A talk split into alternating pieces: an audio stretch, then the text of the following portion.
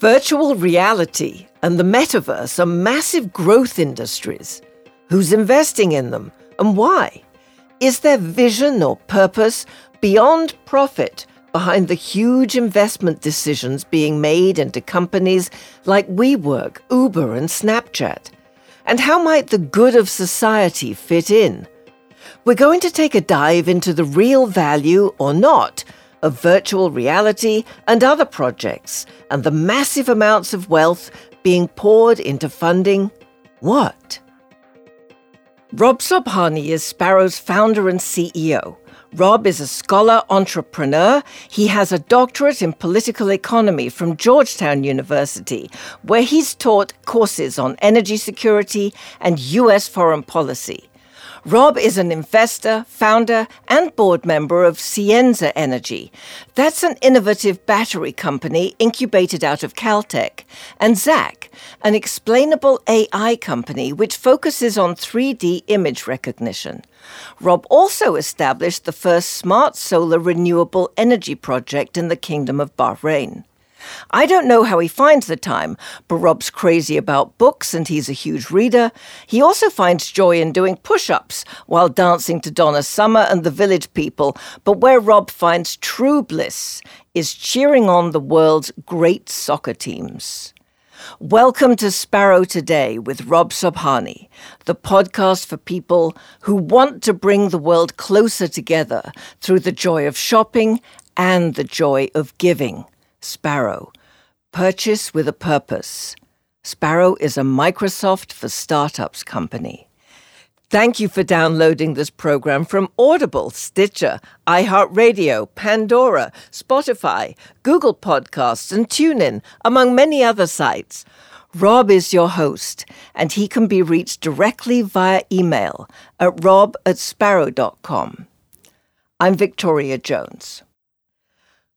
Rob, recently I asked you what you feel passionate about right now, and you said wasted wealth, and you talked about the metaverse and a lack of vision, and you felt very strongly about that. And why is that? Victoria, I think it's a perfect question. And apropos to your question, the last few days we've witnessed the headlines of Mr. Musk buying Twitter for $44 billion when I look at the question of where wealth is being deployed, I only come to the conclusion that it's been deployed into platforms that don't unite us. It's deployed into platforms that may make life simpler on the edges, but they really don't solve the fundamental human problems. You know, when I look at innovation and when I look at history in the context, let's put metaverse in the context of history, the influence that the air conditioning had on the advancement of human life, or the invention of penicillin on saving lives, is far greater than the 10 billion that we've seen being deployed to date into the metaverse. In its simplest form, the metaverse is a virtual reality ecosystem playground I would prefer that we deploy that capital on problems that really, really need to be solved today, as opposed to deploying it in ways in which it really doesn't do much for the fabric of society. Now, you called it a playground. Do you think there's any value coming out of uh, the, the, virtual reality playground? Uh, you know, it, is it is it purely for leisure? I think Victoria, it's all about money. Some person in Silicon Valley comes up with a term metaverse, and then the guys at Wall Street look at that and they see dollar signs, and the two go hand in hand to generate wealth for only a small group of people. Over the last 10 years, Victoria, $100 billion has been spent on this crazy notion of self driving cars. Let me repeat that $100 billion. Think of that $100 billion if it had been deployed 10 years ago, okay? into getting one step, two, three steps ahead of the Omicron virus.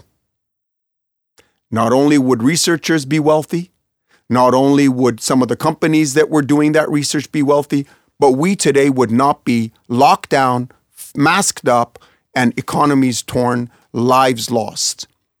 That is why I'm passionate and saddened by the fact that a hundred billion dollars was wasted. Why? Because some guy called Google or some company called Facebook or some company called Amazon said, Oh, this is a fantastic idea. Let's go do self driving cars. A hundred billion dollars wasted. Maybe part of it is that the idea of self driving cars was fun. I, I admit self driving cars in its optimal form not only would be fun, but probably would be practical. You know, my mother could order it and go to her doctor's appointments. But what about all those drivers that would be displaced? No one thinks about the displacement that all this creates or the chaos. And it's not just the self driving cars. You know, I, I, think about the valuation and the money that was poured into WeWork, which is just a glorified office share. Or Uber, it's just a glorified taxi cab. But there was money to be made. So it's all driven by what I call savage capitalism. Let me repeat that savage capitalism.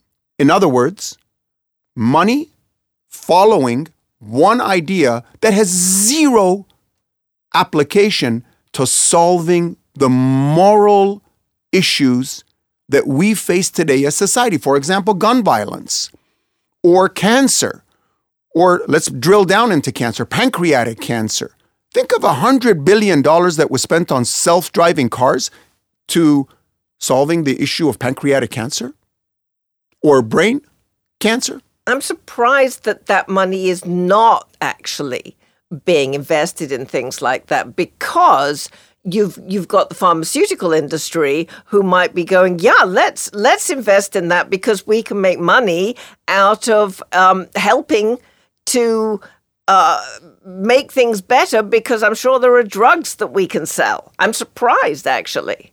Well, I think that. Uh, Victoria, there are a number of factors, but I believe that one of the underlying factors is we keep putting people that make a ton of money on a pedestal instead of putting the researcher who's laboriously trying to find a solution for pancreatic cancer on a pedestal, we put up Adam Neumann, the founder of WeWork, on a pedestal. We put Mark Zuckerberg, whose Facebook platform was to chase girls at Harvard, on a pedestal. Or we put the owner of Snapchat, whose history is, you know, questionable maybe, on a pedestal we've put wealth on a pedestal instead of putting decency and good hard work on a pedestal. So, in fact, a sense of ethics and morality and a kind of spiritual foundation to wealth creation is lacking it's not only lacking, Victoria, it's missing from the DNA of Silicon Valley, from the DNA of Wall Street, unfortunately.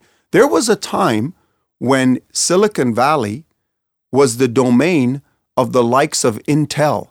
Bob Noyce, Gordon Moore, Andy Grove created one of the world's most successful companies, Intel. Those Intel chips made our lives better.